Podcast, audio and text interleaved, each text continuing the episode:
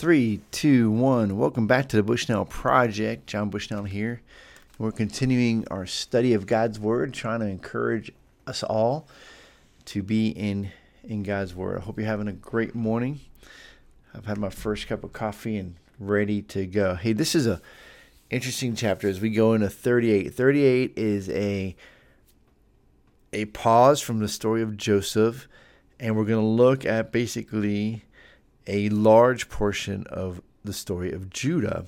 And so, from about this point in Joseph's life, we move very quickly through Judah's life and what's going to happen. And there's a reason for that, and that is the lineage of Jesus, right? So, um, very, very interesting story.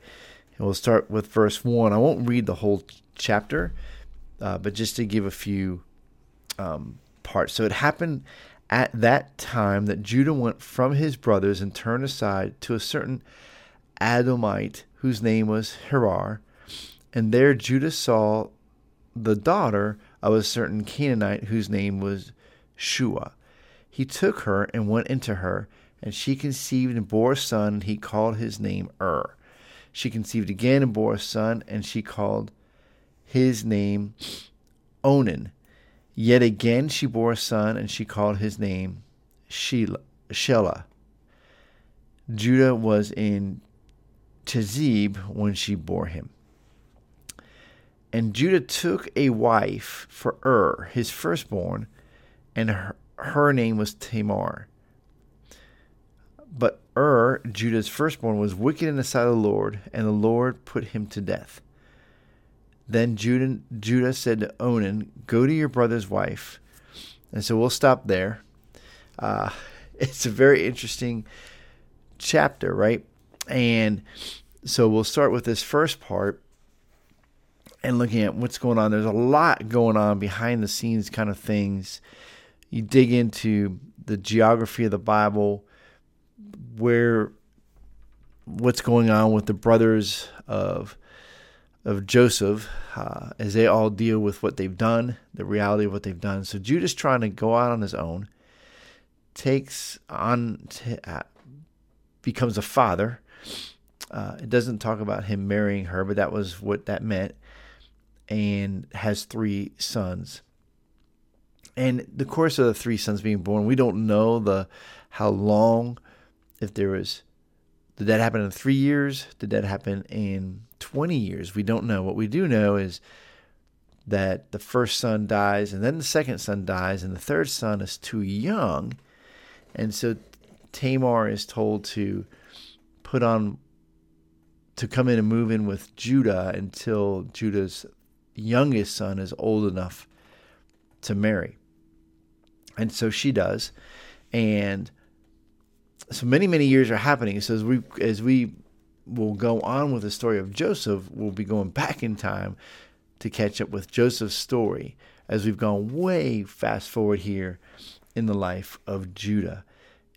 And so as the story continues in chapter 38, uh, Judah's wife dies and um, and so then when he is done mourning his wife, um,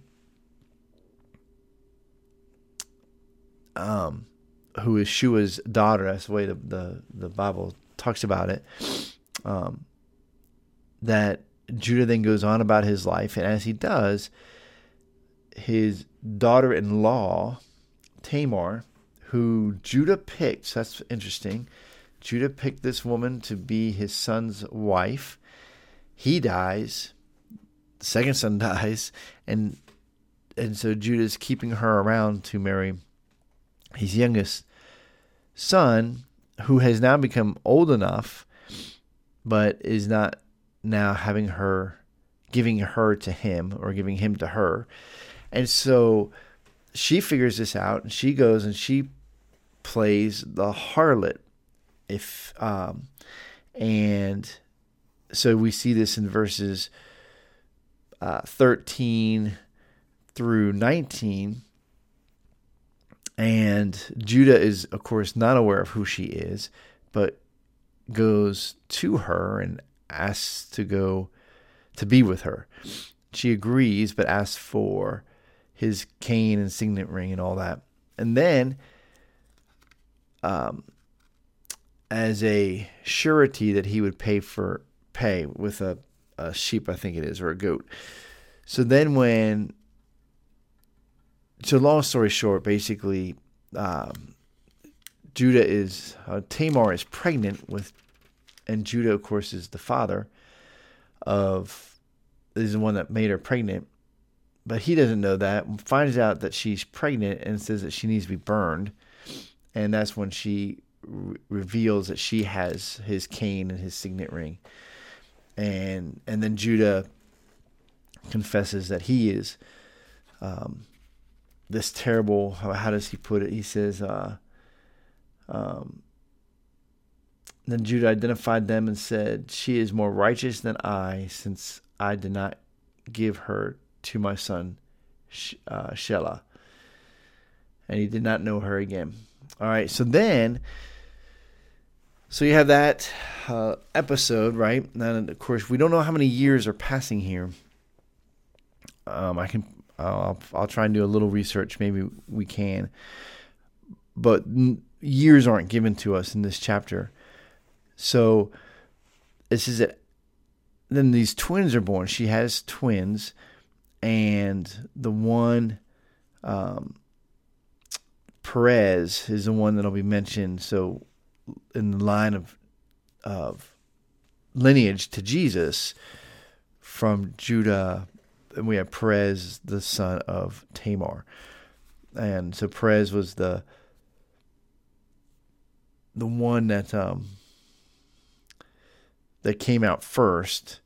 Um, although the the interesting thing in this little story is the the second boy Zerah, he had reached his hand out first, and the the midwife had tied a ribbon around his hand, but then he pulls it back in, and Perez comes out. So Perez is the winner in that competition, right? So that is chapter 38 of Genesis, and we're going to dive into chapter 39 tomorrow. I hope you guys have a great day. Uh, as we look at this, just to recognize that God has a plan and there are no perfect people in it. There is no perfect people in the lineage of Jesus. And so Jesus comes from the line of Judah, and we've just basically seen Judah's life in a nutshell right after he is in a position of willing to kill his brother Joseph, um, but does sell him into slavery instead, mostly because of Reuben. And then we hear we have all this. So man, what a family! What a family lineage we have here in from from Abraham, Isaac, Jacob to to Judah, and and now Judah's first descendants. So Oh, Judah. All right. God bless you guys. Have a great day. Stay focused. Eyes on Jesus. And let's press on. God bless.